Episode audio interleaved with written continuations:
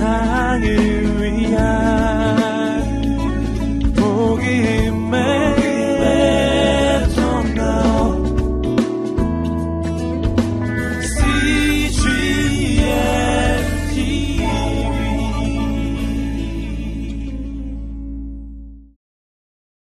하나님의 축복이 가득한 복된 주일이 되기를 바랍니다. 영상으로 보신 것처럼 아, 러브 소나타 아, 군마에서 열리는 러브 소나타가 11월 14일 목요일에 개최가 됩니다. 여러분 주보 가운데 보시면 소개 brochure가 있습니다.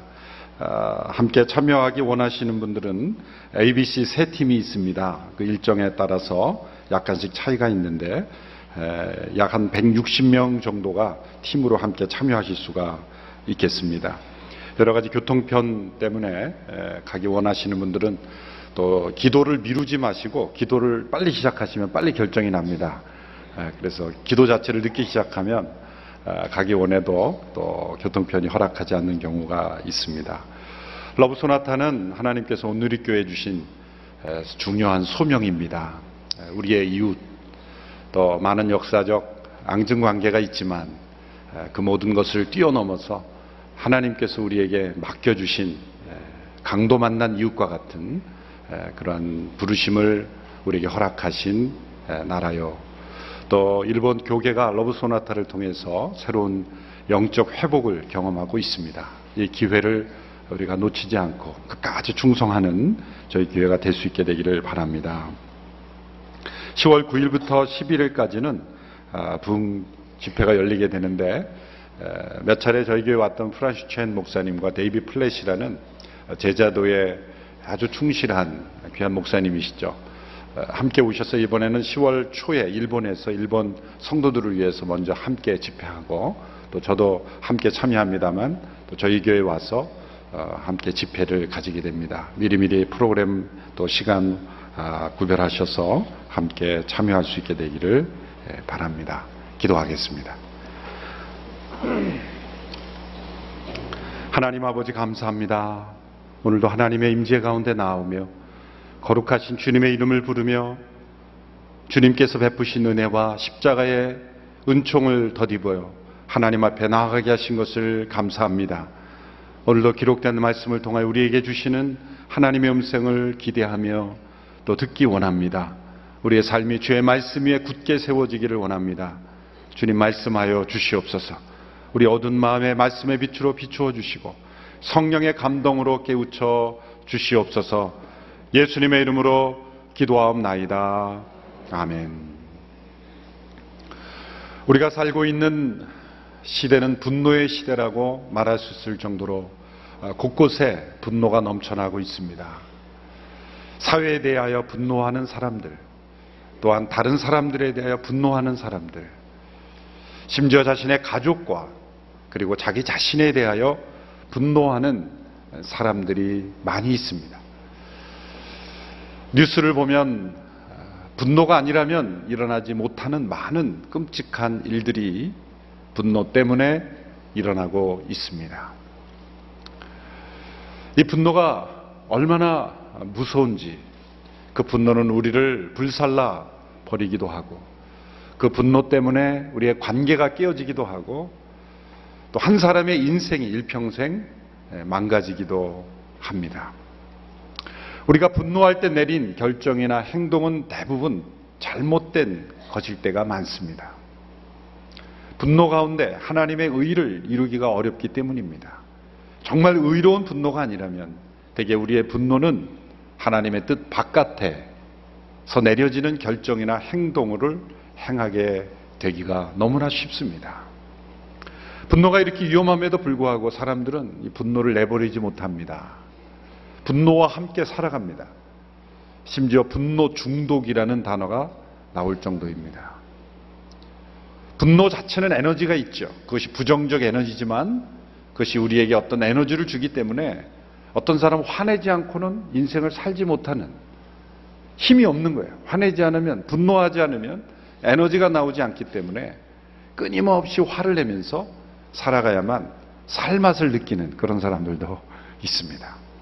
분노가 아, 영어로 하면 앵거 아닙니까? 그 앞에 알파벳 이 D를 붙여보니까 danger, 위험한 그런 것이 되죠. 분노는 얼마나 위험한지 모릅니다. 저희 교회에 오셨던 이 칩 잉그램 목사님이 쓰신 분노에 관한 책을 보니까 우리가 분노에 대해서 반응하는 세 가지 유형의 반응으로 잘 요약을 했습니다. 첫 번째 유형은 이 폭발형입니다. 폭발형. 이 분노를 터트리는 것이죠. 어떤 상황, 어떤 대상인 상관없이 마치 폭탄이 터지듯이 분노를 토해내는 것입니다. 폭탄이 터지면 반드시 사상자가 있게 마련이죠. 이 폭발형으로 분노를 표출하는 사람 주변에 있는 가족과 관계에 있는 사람들은 모두가 깊은 상처를 겪게 됩니다. 다른 사람들이 어떤 상처를 받든지 상관없이 내 분노를 그저 터트리고만 아, 해야만 하는 그러한 유형, 바로 폭발형입니다. 두 번째 유형은 이 억압형입니다. 정반대로 이 분노를 자기가 마치 분노를 안 가지고 있는 것처럼 부정하는 겁니다. 그리고 숨기는 겁니다. 자기가 분노를 표현하면 주변에 있는 모든 사람들이 자신을 싫어할 것이라고 두려워하는 거죠. 다른 사람이 눈치를 보는 것입니다. 자기 안에 분노가 분명히 있음에도 불구하고 없는 것처럼 그것을 가리고 표현하지 않는 것입니다. 그러나 분노를 숨기는 것은 마치 우리 영혼의 독을 먹는 것과 같이 반드시 분노는 우리 안에서 다른 문제를 일으키고 또 다른 방향으로 골마서 터지게 되는 것이죠. 세 번째 유형은 번역을 누수형 이렇게 했지만은 이 분노를 조금씩 흘리는 겁니다. 다른 방법으로. 분노를 분노로 표현하지 않고 조금씩 조금씩 다른 사람을 비방한다든지 불평한다든지 또 애매하게 다른 사람에게 누명을 씌운다든지 또 보이지 않게 비판한다든지 누수형으로 하는 거예요. 그러니까 분노의 대상에게 직접 그 대상에게 분노를 표현하지 않고 그 사람을 제외하고 그 밖의 모든 사람들에게 자신의 분노를 표현하는 거예요. 주변의 모든 사람들이 막 혼동하기 시작합니다. 지극히 개인적인 의견을 모든 사람의 의견인 것처럼 바꾸어서 말합니다. 부분적인 진실을 가지고 마치 전부인 것처럼 왜곡해서 그 사람을 향해 비방하고 모욕하고 그 사람을 무너뜨리기 위해서 주변 사람들에게 이야기를 퍼뜨리는 그래서 이, 이 유형을 가리켜 누수형이다 그렇게 번역이 좀 어색합니다만 분노를 흘린다는 거죠. 이 세 가지 유형으로 우리는 인생을 살아가고 있습니다. 때로는 폭발하고, 때로는 억압하고, 때로는 자신의 분노를 흘리면서 살아가고 있습니다. 예수님을 오래 믿은 성도들에게서도 이러한 유형이 나타납니다. 하나님의 마음에 합했던 다윗에게도 이런 분노가 나타났습니다. 놀랍게도 그 분노가 첫 번째 유형인 폭발형으로 나타났어요. 오늘 본문에 나타난 다윗의 분노. 다윗의 분노가 하늘 끝에까지 오를 정도로 머리 끝까지 치밀어 오를 정도로 폭발했습니다. 주체할 수 없는 분노로 그는 복수의 칼을 들고 누군가를 죽이기 위해서 달려가고 있습니다. 다윗답지 않은 모습이요. 우리가 기대했던 다윗의 모습이 아닙니다. 여러분 이렇게 분노해 보신 적이 있습니까? 순간적인 분노로 인해서 만일 그 분노가 표현됐다면 엄청난 일들이 일어날 그러한 사건을 경험해 본 적이 있습니까? 이 말씀을 준비하면서 돌이켜 보니까 내가 분노가 폭발했던 적이 한두 번이 아니더군요. 이 자리에서 다 고백하면 여러분들이 제 설교를 들을 수가 없습니다. 한 가지만 설명해 드리면 제가 오래전에 작은 소형차를 타고 이제 분명히 온누리교 교육자 시절이었습니다. 차를 가는데 버스가 앞으로 들어오는데 얼마나 놀랐는지. 그냥 막 밀고 들어오는 거예요. 그러면 피해서 가면 될 걸. 분노가 치밀어오는 거예요. 나를 무시하는가. 그래서 작은 차를 가고 버스 앞에 가서 막 브레이크를 밟으려고 막 했던 적이 있습니다. 밟진 않았어요. 밟았으면 제가 오늘 여기 못 느꼈어요. 막 그러고 싶은 충동이. 운전하면서도 그런 분노가 일어나기도 하고, 때로는 가족들 사이에서도 그런 분노가 폭발하기도 하고, 우리의 직장에서도 그런 분노가 폭발하기도 합니다. 오늘 다윗은 어떠한 상황에서 어떤 모습으로 분노했을까요? 그리고 그것은 하나님의 뜻 가운데 있었을까요? 아니면 불의한 모습이었을까요? 먼저 다윗이 분노하게 된 배경을 한번 살펴보겠습니다. 사무엘이 죽은 후 그는 바란 광야로 다시 내려갔습니다. 더 이상 의지할 대상도 없이 이제는 그를 따르는 600여 명의 사람들과 함께 그는 광야에서 살아야만 했습니다. 광야에서 뭘 먹고 살 수 있을까요? 농사를 지을 수도 없고 농사 지을 땅도 없고 아무것도 없는 버림받은 600여 명의 사람들과 함께 다윗은 어떻게 살아갈 수 있었을까요? 그러나 그들에게도 할 일이 있었습니다.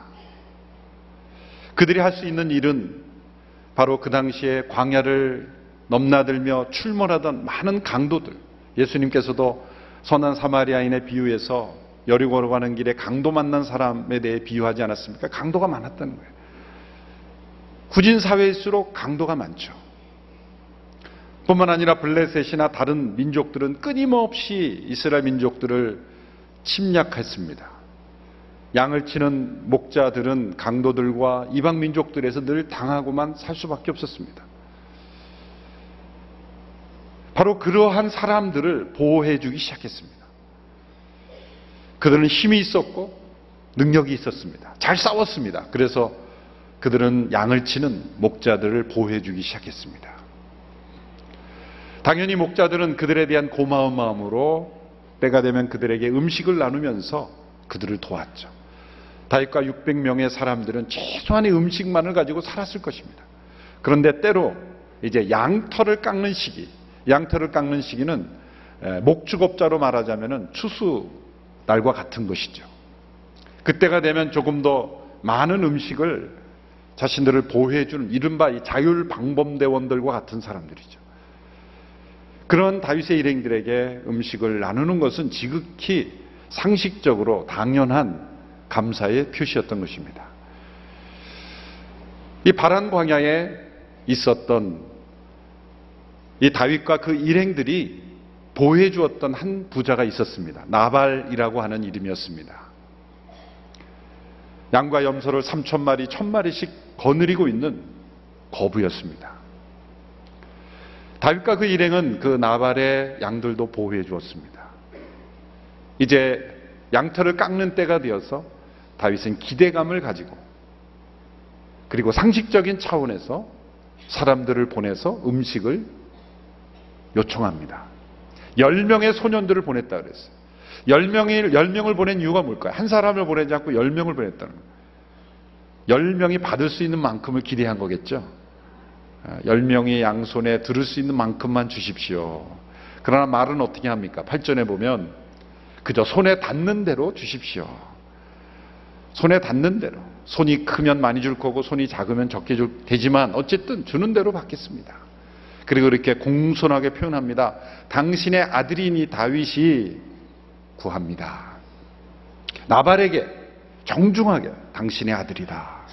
그런 겸손하고 정중하고 그리고 상식적인 차원에서 요청을 아주 예의 바르게 다윗이 합니다. 그런데 이 나발이 어떻게 반응했습니까? 나발이 거절했어요. 거절했을 뿐만 아니라 다윗에게 모욕을 줬습니다. 그 말씀이 오늘 본문 10절 11절에 나옵니다. 우리 같이 한번 10절 아, 11절 말씀을 함께 읽습니다. 시작. 나발이 다윗의 종들에게 대답했습니다. 다윗이 대체 누구냐? 이세의 아들이 누구냐? 요즘 자기 주인을 버리고 떠나는 종들이 많다는 얘기를 들었다. 내가 왜 내 빵과 물과 양털 깎는 사람들을 위해 잡은 짐승의 고기를 가져다가 출신도 모르는 사람들에게 주겠느냐? 이 나발의 말은 다윗의 분노를 일으키기에 충분했습니다. 그는 먼저 다윗이 누구냐? 라고 말했어요. 이세의 아들이 누구냐? 마치 다윗을 모르는 사람처럼 그렇게 여겼다는 거죠. 나발이 다윗을 모를 리가 없습니다. 자신의 양떼를 지켜 주었던 그 다윗과 그 일행, 그리고 다윗은 유명한 사람이 이미 되었는데 다윗을 모른다는 게 말이 안 돼요. 이 사람 말이 스스로 거짓말이라는 것을 증명하는 것이 다윗이 누구냐 그래 놓고 이세의 아들이 누구냐 그래. 이세의 아들이라는 걸 알면서 왜 다윗이 누구냐고 물어요.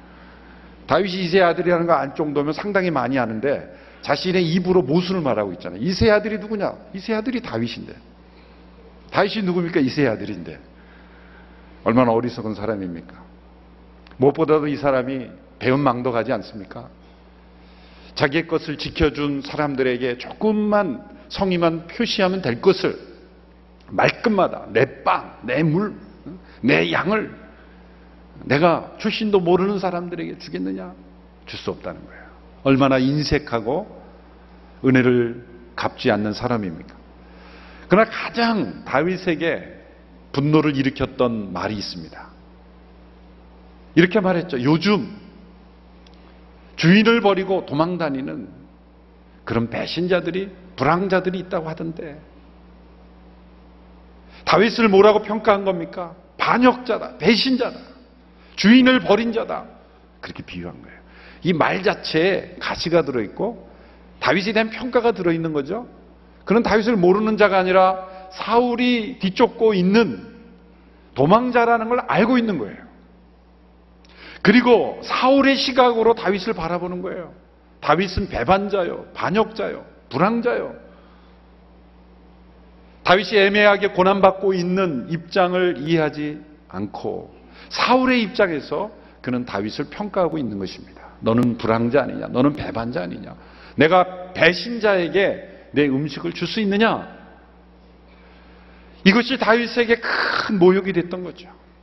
다윗에게 자존심을 건드렸다는 거예요. 다윗이 분노했습니다. 여러분, 이렇게 악하고 어리석은 인색한 사람을 보면 화가 나는 것이 당연하지 않겠습니까? 그렇죠? 저와 여러분이라면 화 안 나겠습니까? 지금 화내는 다윗을 보고, 아유, 왜 화를 내? 참지. 그렇게 말할 사람은 아무도 없을 거예요. 우리가 다윗이라도 당연히 화가 났을 거예요. 이런, 이런 나쁜 사람이 있나? 이런 사람을 보고도 마음이 그저 평안하면 그것도 문제가 있어요. 이 사회 속에 이렇게 악하고 어? 나쁜 그런 사람들이 있는데 그 사람들을 보고 그냥 아무런 마음에 동요가 없다. 둘 중에 하나죠. 진짜 훌륭한 성인이거나 아니면 똑같은 부류의 사람이거나. 대부분 화가 나는 거예요.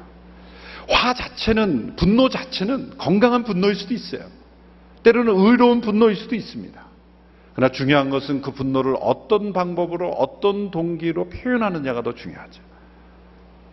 다윗의 오늘 분노를 표현하는 방식을 보면 의로운 분노라기보다는 잘못된 동기로, 잘못된 방법으로 분노를 표현하고 있다는 것이 문제라는 것이죠. 오늘 본문에 나타난 다윗의 분노를 보십시오. 13절과 21절, 22절의 말씀을 함께 보시며 다윗의 분노를 함께 살펴보겠습니다. 13절 말씀 함께 읽습니다. 시작. 다윗이 소년들에게 말했습니다. 칼을 차라. 그리하여 그들은 칼을 찾고 다윗도 칼을 찾습니다. 약 400명 정도의 사람들이 다윗과 함께 올라갔고 200명은 짐을 지키며 남아 있었습니다. 21절 다윗은 내려오면서 이미 이렇게 다짐했습니다. 내가 그동안 광야에서 그의 재산을 지켜 하나도 잃지 않게 하려고 그렇게도 애를 썼건만 그게 다 소용없는 일이었다. 그는 선을 악으로 갚았다. 내가 만약 아침까지 그에게 속한 모든 남자 가운데 하나라도 살려둔다면 하나님께서 다윗에게 심한 벌을 내리고 또 내리셔도 좋다. 다윗은 선을 악으로 갚은 이 나발을 죽이기로 결심했습니다. 그뿐만 아니라 나발에게 속한 모든 남자들 다 죽이기로 결심했고 심지어 이렇게까지 말합니다. 내가 나발을 제거하지 않으면 하나님이 나를 벌을 내리셔도 좋다. 자, 우리는 여기서 다윗이 어떤 영적인 문제가 생겼다는 것을 알 수가 있습니다. 나발이 나쁜 사람, 어리석은 사람, 악한 사람이라는 것은 누구나 다알수 있는 일입니다. 그런데 우리가 지난주에 살펴본 사무엘상 24장에 나타난 다윗의 모습을 보면 25장에 나타난 다윗의 분노는 이해하기 어려운 반응인 것입니다. 24장에서 다윗은 어떤 반응을 보였습니까? 자신을 죽이려는 수천 명의 군사들을 동원해서 자신을 죽이려는 사울이 자신의 손에 맡겨진 상황 속에서 다윗을 사이 사울을 제거하지 않았습니다. 그의 옷자락을 제거한 것으로도 마음이 아파했습니다. 원수를 목전에 두고도 그는 용서와 국률의 마음으로 대했던 다윗 아닙니까? 이것과 비교해서 나발은 어떻습니까? 나발이 다윗을 죽이려고 했던 적은 없습니다. 죽이려고 자객을 보낸 적도 없습니다. 그저 말했을 뿐입니다. 거절했고 모욕했을 뿐입니다. 그런데 24장에 나타난 다윗의 반응과 25장에 나타난 다윗의 반응은 너무나 대조적인 것이죠. 아니 그처럼 심한 그처럼 살인적인 사울의 위협에도 사울에 대하여 그렇게 너그럽게 인내하며 대했던 온유하게 대했던 다윗이 그 어리석고 악하고 인색한 나발이 한 그 몇 마디의 말에 이렇게 분노하면서 수백 명의 군사들을 400명의 군사들을 이끌고 가서 모든 남자들을 다 죽이겠다고 그렇게 다짐하고 결심하는 모습을 보면 너무나 상반된 모습이라는 것이 우리에게 의아하게 다가오는 것입니다. 지금까지 놀라운 자제력과 인내력으로 사울에 대하여 대응하던 그 다윗이 그 나발의 말에 이토록 민감하게 분노하는 모습을 보면 우리가 아는 다윗이 아는 것 같습니다. 여러분, 우리 모두에게도 우리 자신이 아닌 것 같은 모습이 숨어 있어요. 저에게도 여러분이 아는 이재원 목사가 아닌 모습이 숨어 있어요. 너무 깊게 알려고 하지는 마세요. 큰 시험에는 잘 견딘 사람이 작은 시험에는 쉽게 넘어질 수 있다는 거죠. 시험이 객관적으로 볼 때 크고 작으냐의 문제가 아니라 사람마다 자신이 약한 시험이 있다는 거예요. 다윗은 사울과 같이 자신을 죽이려고 했던 그 엄청난 존재 앞에서는 인내하고 골리앗 앞에서는 그가 승리했던 큰 시험을 잘 이겼는데 어떻게 보면 다른 사람이 볼 때는 아무 시험도 아닌 아주 작은 시험과 같은 그 말 몇 마디에 다윗이 분노했다는 거예요. 폭발했다는 거예요. 이걸 보면 크냐 작으냐의 시험의 문제가 아니라 그것이 어떤 종류냐 그리고 그 사람이 가진 마음의 문제와 상처와 연결될 때 이 분노가 크게 폭발할 수 있다는 거예요.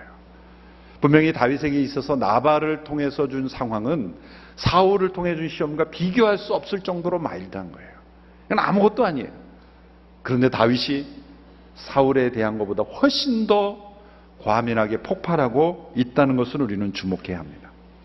앨런 레드파스라는 목사님 이 부분을 보면서 마치 다윗이 살아있는 것처럼 호소하듯이 이렇게 글을 썼는데 한번 들어보십시오. 다윗이여, 다윗이여, 지금 왜 그런가? 우리가 최근 당신에게서 배운 가장 놀라운 것 중에 하나가 사울에게 보인 당신의 인내가 아니었던가? 당신은 하나님을 의지하는 것을 배웠고, 그토록 사울이 오랫동안 당신의 대적이 되었지만, 당신은 손을 들어 하나님의 기름 부은 종을 치는 것을 거부했었지 않은가? 그러나 지금 당신 자신을 보라, 다윗이여. 당신의 자제심은 온데간데 없이 사라지고, 나발같이 어리석은 자가 한 몇 마디 모욕적인 말에 그렇게 경로하다니 다윗이여 어찌 된 일인가? 어찌 된 일인가? 참 호소력 있게 잘 문장을 썼어요. 여러분 나발은 다윗에게 있어서는 사실 또 다른 사울이었습니다. 작은 사울이었습니다. 그의 태도나 가치관과 그런 언행을 보면 영락없이 사울이에요. 만약 나발이 왕이 오르면 영락없이 사울일 거예요. 또 사울이 나발의 위치에 있으면 영락없이 나발일 겁니다. 나발과 사울은 서로 상통하는 사람이에요. 위치와 재산과 권력이 다를 뿐이지 그의 매너와 행동과 사고방식은 똑같은 사울의 길을 겪고 있는 사람이에요. 그런데 큰 사울에게는 이겼는데 작은 사울에 진 거예요. 왜 그랬을까요? 사울에게는 늘 다윗이 긴장하면서 마음을 빗장을 열지 않고 항상 긴장하면서 대비를 했죠. 그런데 나발은 긴장하지 않고 기대를 한 거예요. 여러분 왜 가정에서 분노가 많이 일어나죠? 다른 사람 만날 때는 긴장하고 이 마음의 빗장을 풀지 않잖아요. 그런데 가족들에게는 기대가 있는 거예요. 마음의 빗장을 풀어놓는 거예요. 그러니까 작은 말에도 다른 사람이 주는 큰 시험은 잘 견디면서도 가족이 하는 한마디 말에는 비수를 맞은 것처럼 피 흘리며 쓰러지는 거예요. 다른 사람이 그렇게 얘기했다라면 아무 말도 아닌데 지금 그런 상황인 거예요. 사울은 늘 긴장하면서 이렇게 대비했죠. 기도하면서 만났죠. 근데 나발은 자기가 한 수고가 있기 때문에 수고에 대한 정당한 대가를 받는다고 생각하고 기대한 거예요. 사울은 죽이려고 했지만 자존심을 상하게 하진 않았어요. 그런데 나발은 죽이려고 하진 않았지만 자존심을 상하게 했어요. 어떤 사람은 자신의 생명보다 자존심을 더 귀중하게 생각하는 사람이 있어요. 백대를 두들겨 패도 상처가 안 되는데 말 한마디로 자존심을 건드리면 몇백 대를 두들겨 맞는 것보다 훨씬 더 상처를 받는 사람들이 있어요. 사람마다 종류가 다른 거예요. 그 레베카 피펫이라는 그 미국의 어느 작가가 이 다윗을 분석하면서 사실 다윗 자신도 모르는 마음에 깊은 상처가 있었을 것이다 분석을 해요. 이게 뭡니까? 어릴 때부터 말재로 자랐죠. 그 아버지 이생한 걸 보면 사무엘이 왔을 때도 끼어지지도 않았잖아요. 사울이 사무엘이 왔을 때 그 다윗을 안 부르고 그냥 양을 치게 했죠. 그러니까 둘 중에 하나죠. 이 아버지 이세에게는 아들로 여기지 않았던가 아니면 아들이 여덟 명이라는 걸 몰랐던가 둘 중에 하나죠. 그니 얼마나 이 다윗이 마음에 어리니까 말은 못하고 마음에 큰 상처가 됐겠습니까? 자기도 모르게 그런 게 쌓인 거예요. 형들로부터 미움을 받았죠. 전쟁터에 도시락을 싸들고 형을 위문하러 갔더니 너 왜 왔냐고 난리를 치지 않나. 이런 무의식 중에 쌓였던 자존심. 그것이 터진 게 아닌가. 이렇게 또 분석을 하는 분도 있습니다. 더 나아가서 다윗은 사울에 대해서 하나님의 권위를 인정했는데 나발에 대해서 너무 쉽게 생각한 거죠. 내가 도와주는 사람이니까 하나님의 권위를 인정하지 않고 대했다는 거예요. 그리고 심지어 하나님께서도 이 나발 같은 존재에 대해서도 분노하셨을 것이다. 그렇기 때문에 하나님이 나를 차라리 내가 벌하자면 하나님 나를 벌하실 것이다. 그렇게 하나님에 관해서도 오해하게 되었던 것입니다. 중요한 것은 여러분 분노란 2차적인 감정이라는 거죠. 분노 자체가 문제가 아니라 그 분노는 하나의 경고등과 같은 거예요. 여러분 자동차에 빨간 그 경고등이 자꾸 나오지 않습니까? 그렇다 그래서 그 등을 계속 바꾼다고 그게 해결이 됩니까? 경고등은 경고등일 뿐이에요. 엔진이 문제가 있는 타이어가 문제가 있는지 문제는 따로 돼 있다는 거예요. 분노 자체는 2차적인 감정이지 분노 그 자체가 문제는 아니에요. 그건 우리에게 중요한 사인이에요. 자, 다윗이 지금 분노했습니다. 왜 분노했습니까? 다윗이 분노한 원인을 정확하게 객관적으로 살펴보면 그는 그 모욕을 받은 것에 자존심이 상한 거예요. 자기가 도와주었던 사람에게 아무것도 받지 못한 배시감을 느낀 거예요. 또 다른 차원에서 보면 자기가 지금 600명을 이끌고 지금 먹고 살아야 되는 거예요. 자신을 바라보고 따라오는 사람이 600명이에요. 그 사람들을 광야에서 어떻게 먹여 살리겠어요? 그 무거운 중압감과 스트레스와 그런 책임감 때문에 자기도 모르는 늘 그런 스트레스 가운데 있었던 거예요. 그런데다가 모욕을 받았죠. 자존심에 상처를 받았죠. 배신감을 얻었죠. 이러한 원인들이 다윗을 하고 폭발하게 했어. 실제 다, 윗이 행한 행동을 보면 실제 나발이 그에게 준 그러한 공격보다 더 큰 공격이 나발에게 향하고 있는 거예요. 수천 명의 군사를 이끌고 다윗에게 다윗에게 찾아왔던 사울을 참았던 그가 오히려 거꾸로 400명을 이끌고 나발을 죽이러 가고 있잖아요. 복수의 칼을 차고 여기에서 다윗이 문제가 생긴 것입니다. 우리가 분노할 때 내가 일어나고 있는 분노를 객관적으로 그 원인을 찾을 수 없다면 반드시 그 분노로 인해서 망하게 됩니다. 내가 분노할 때 그 사인을 가지고 내가 지금 왜 화를 내고 있는가를 원인을 하나님 앞에서 찾을 수 있다면 그건 회복의 길로 가고 있다는 증거일 것입니다.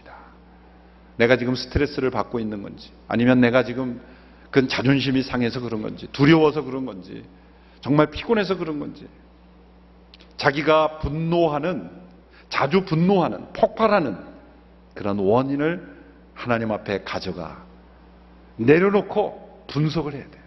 원인을 찾아야 됩니다. 그래야 치료가 되는 거예요. 놀랍게도 성령께서 우리의 마음을 비춰주셔서 내 마음속에 일어나고 있는 분노의 원인을 찾으면 성령님께서 또한 해결해 질 줄로 믿습니다. 복수의 칼을 찰고 나발에게로 달려가고 있는 그런 다윗 앞에 한 여인이 등장합니다. 이 여인은 나발의 아내 아비가일입니다. 나발의 종 가운데 하나가 이 다윗이 복수하러 달려고 있다는 소식을 듣고 그 상황을 듣고 아비라에게 소식을 전한 거죠. 이것이 참 중요해. 이 나발의 종이 나발에게 가서 소식을 전해야 되는데 왜 그 나발의 아내 아비가일에게 소식을 전했을까요? 이미 이 가정에게는 어떤 시스템이 작동되고 있었던 거예요. 이와 비슷한 상황이 여러 번 일어났을 거라고 충분히 상상할 수 있어요. 일이 일어날 때마다 누구에게 가서 종들이 말해요? 그 아내에게 가서 얘기한 거예요. 왜 나발에게 얘기해봐야 아무 소용이 없으니까 문제가 더 심각해지니까 주인 나발에게는 얘기하지 않고 전부 그 아내 아비가일에게만 가서 얘기한 거예요. 그 해결이 되는 거예요.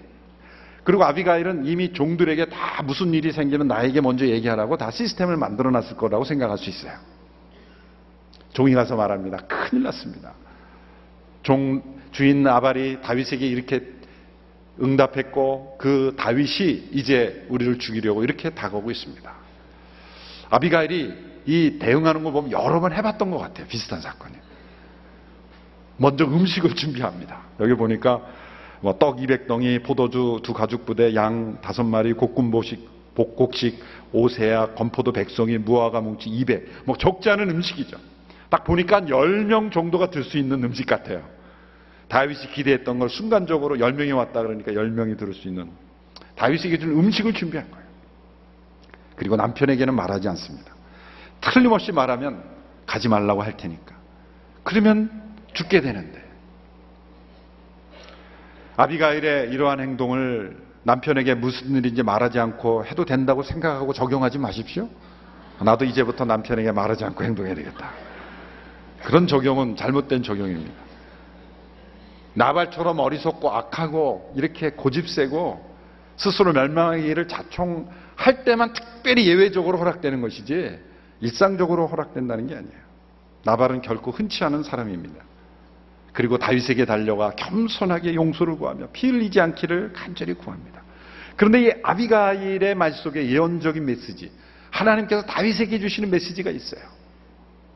여인이 와서 무릎 꿇었기 때문에 다윗이 반해서 물론 나중에 결혼도 하지만 반해서 그랬다고 보면 안 돼요. 이 속에는 하나님으로부터는 중요한 메시지가 있었기 때문이에요.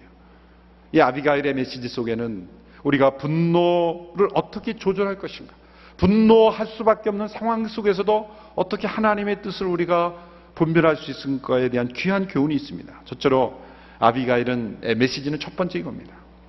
어리석고 악한 사람의 말에는 민감하게 반응하지 말고 때로는 무시해도 된다는 거예요. 25절, 26절의 말씀을 보십시오. 25절, 26절의 말씀 우리 같이 읽습니다. 시작. 내 주께서 악한 사람 나발에게 신경 쓰지 않으시기를 빕니다. 그는 자기 이름과 똑같습니다.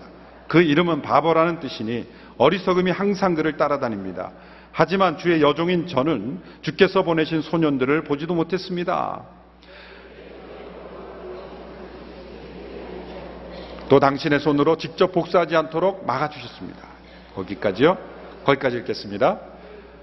아비가일이 다윗에게 준 첫 번째 조언은 뭐냐면 누가 모욕을 줬는지 한번 생각해 보라는 거예요. 당신을 모욕한 사람은 나발입니다. 이름의 뜻도 바보란 뜻이래요. 그 입을 그 말을 부인이 남편에 대해서 한 말이 얼마나 가슴이 아팠겠어요. 근데 나발이라는 이름의 뜻이 바본데 부모가 태어나면서부터 넌 바보야 그러고 나발이라고 짓쓴라고 생각하기 어렵죠. 아무리 아무리 어리석고 악한 부모랄지라도 너는 지금부터 태어날 때부터 바보야, 알았어? 상상하기 어려워. 그래서 학자들은 그의 진짜 이름은 따로 있었을 것이다. 아마도 그가 했던 행실을 종합해서 사람들에게 나발이라고 불렸을 것이다. 그래서 성경에 진짜 이름처럼 그렇게 나왔을 것이다라고 얘기할 정도예요. 항상 하는 일이 어리석고 악하기 때문에. 그런데 어떻게 그렇게 큰 부를 거느리게 되냐? 아마 아비가일 때문에 그런 부가 되지 않나 생각해요. 그런데 여기서 말하고 있는 핵심은 뭡니까? 어리석고 악한 사람이 철없이 악하게 내뱉은 말을 마음에 두지 말라는 거예요. 굉장히 중요한 교훈이죠. 나에게 상처를 주고 모욕하는 사람이 어떤 사람인가를 먼저 생각해요. 그 사람이 내가 신뢰하고 받아들일 만한 말을 하는 사람이라면 그건 진짜 상처가 될 말인데 정말 인생 같지 않게 살아가는 어리석고 악한 사람이 아무 생각 없이 한 말도 잊어버리는 사람이 한 말을 아멘으로 받아들이고 가슴에 품지 말라는 거예요. 우리는 누군가 생각 없이 하는 사람의 말을 그냥 아멘으로 너무 잘 받아들여요. 왜 교회 안에서 상처가 많은지 아십니까? 늘 우리는 아멘으로 받아들이는 습관이 있어요. 하나님의 말씀에만 아멘으로 받아들여야 되는데 다른 사람이 실없이 한 말도 아멘 그러고 받아들이는 상처를 봐요. 우리 한 목사님께서는 유명한 명언이 있습니다. 누군가 나에게 쓸데없고 상처 주는 말을 하면 뭐라고 대답하라고요? No thank you. 받지 말라는 거예요. No thank you라는. 왜 받아서 자기가 가슴에 품고 아프다 그러냐는 거예요. 그 한 말의 모욕의 출처를 생각해 봐라. 나발이란 어리석고 악한 사람이 했던 사람이라면 말이라면 개의치 말라는 거예요. 무시하라는 거예요. 못 들은 척 하라는 거예요. 참 중요한 말씀입니다. 때로는 무시해도 좋은 말은 무시하는 게 분노에 들어가지 않는 길입니다. 우리가 들은 많은 말 중에 귀담아 들어야 될 말도 많지만 무시할 말도 많더라고요. 목회를 하다 보면 이, 이 얘기 저 얘기 많잖아요.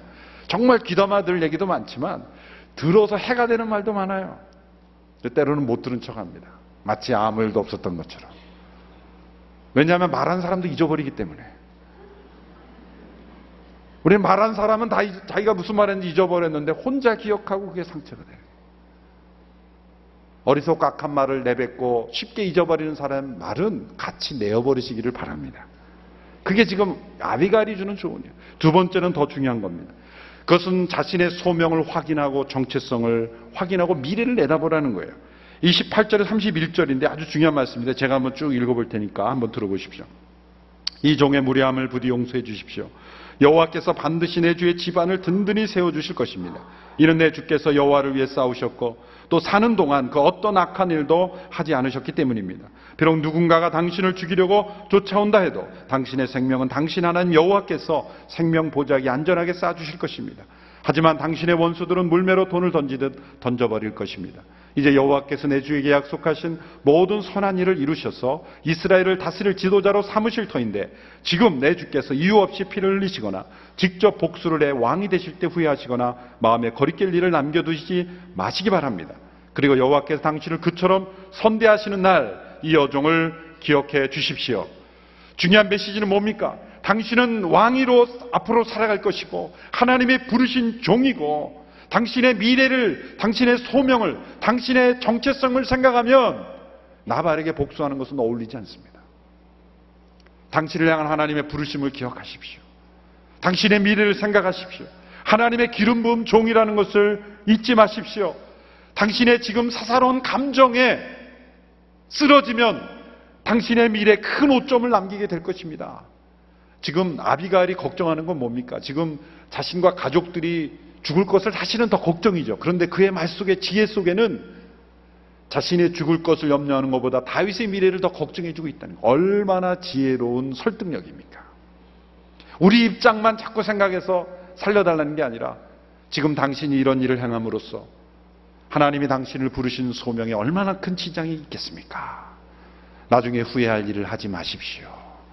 다윗이 아마 정신이 버쩍 났을 거예요. 진짜 났어요. 이 아비가일의 지혜로운 권면을 통해서 하나님의 임재를 다윗이 다시 회복하게 됐다는 거예요. 여러분 누군가에게 권면할 때 두 가지의 방법이 있어요. 하나는 정죄의 방법, condemnation, 정죄하는 거예요. 너는 잘못이야, 너는 잘못됐어.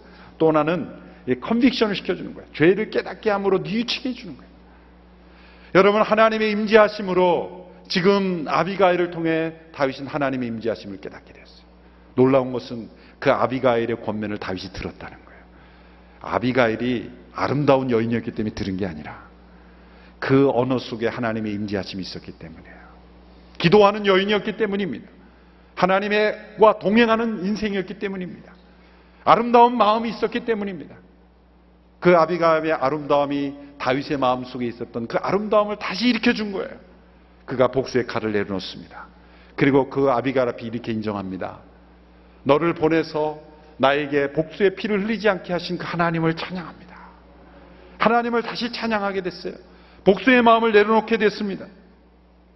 자신의 소명과 정체성을 잃어버릴 뻔한 그 위기를 벗어나서 이스라엘의 왕으로서의 그 거룩한 소명을 다시 확인하게 되었습니다.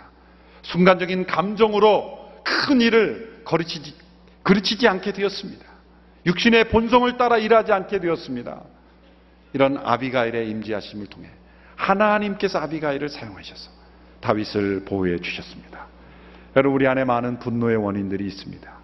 여러 상황과 사람들과 사건들을 통해서 부딪힘 속에서 때로는 폭발하고 때로는 억누르고 싶고 때로는 다른 곳으로 그렇게 흘리고 있는 많은 분노들 그 상황 속에서 우리는 나발과 같은 어리석고 악한 사람과 동일한 수준으로 내려가지 아니하고 정말 아비가일이 보였던 그 아름다운 태도처럼 무시할 것은 무시하고 잊어버릴 것은 잊어버리고 그러나 기억할 것은 우리가 누구인가 우리가 어떤 사람인가 우리 미래를 생각하면서 그리고 하나님이 나를 부르신 소명과 정체성을 가지고 우리가 하나님 앞에 우리의 감정까지도 순종할 때 다윗처럼 하나님의 마음에 합한 사람이라 인정받을 수 있으리라고 믿습니다.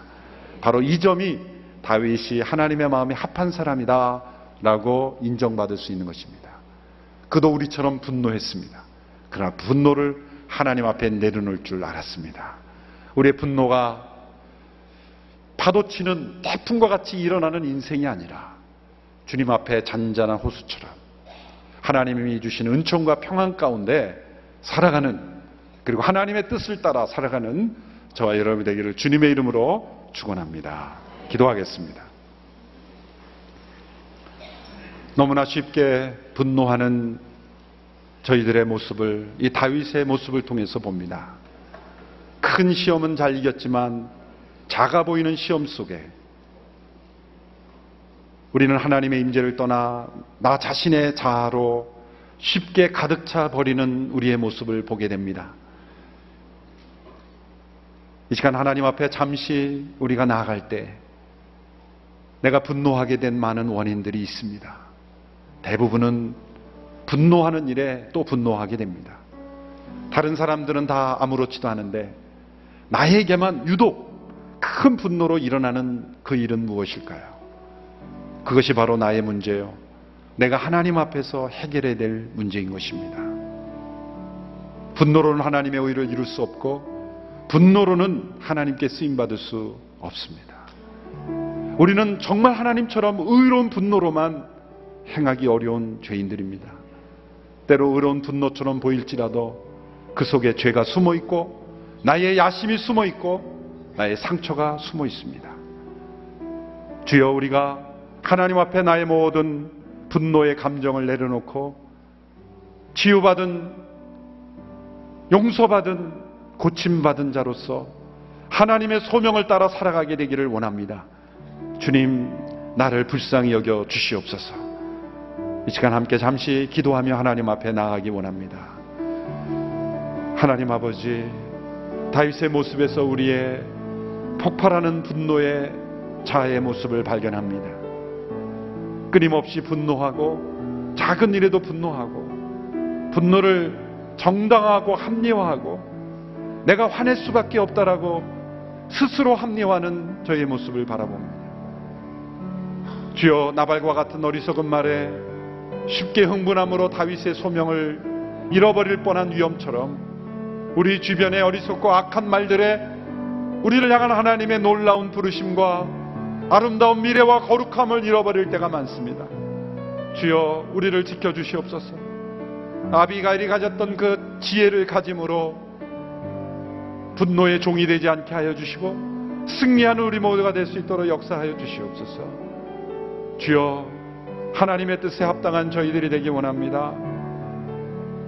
하나님의 사람 다윗에게도 이런 분노의 종이 될 위험이 있었습니다. 우리에게도 동일한 위험이 얼마나 많은지 모릅니다. 주여 우리를 글승히 여겨주시고 우리의 마음을 살펴주시고 하나님의 뜻에 온전히 순종한 우리 모두가 될 수 있도록 역사하여 주시옵소서. 하나님 아버지 다윗에게서 우리의 모습을 봅니다.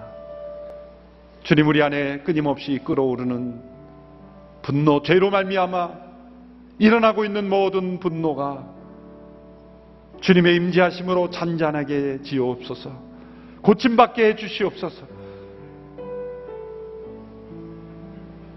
이 약한 세상, 세상 속에 살아갈 때 우리에게 하나님의 의로운 분노만 있게 하여 주시옵시고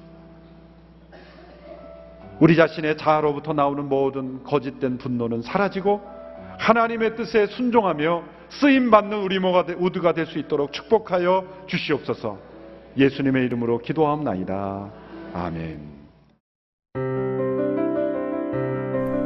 안녕하세요. 저는 사우디아라비아에 살고 있는 김정미입니다.